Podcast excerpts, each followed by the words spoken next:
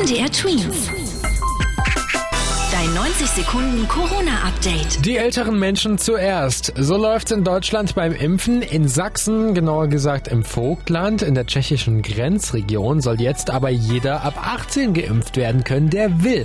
Denn damit soll verhindert werden, dass Corona-Fälle aus der Grenzregion ins Landesinnere reingetragen werden.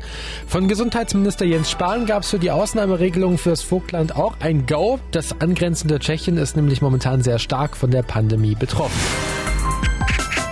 Durch Corona werden tatsächlich weniger Taschentücher verkauft. Das klingt erstmal komisch, ist aber wahr, denn die Menschen haben seltener Schnupfen.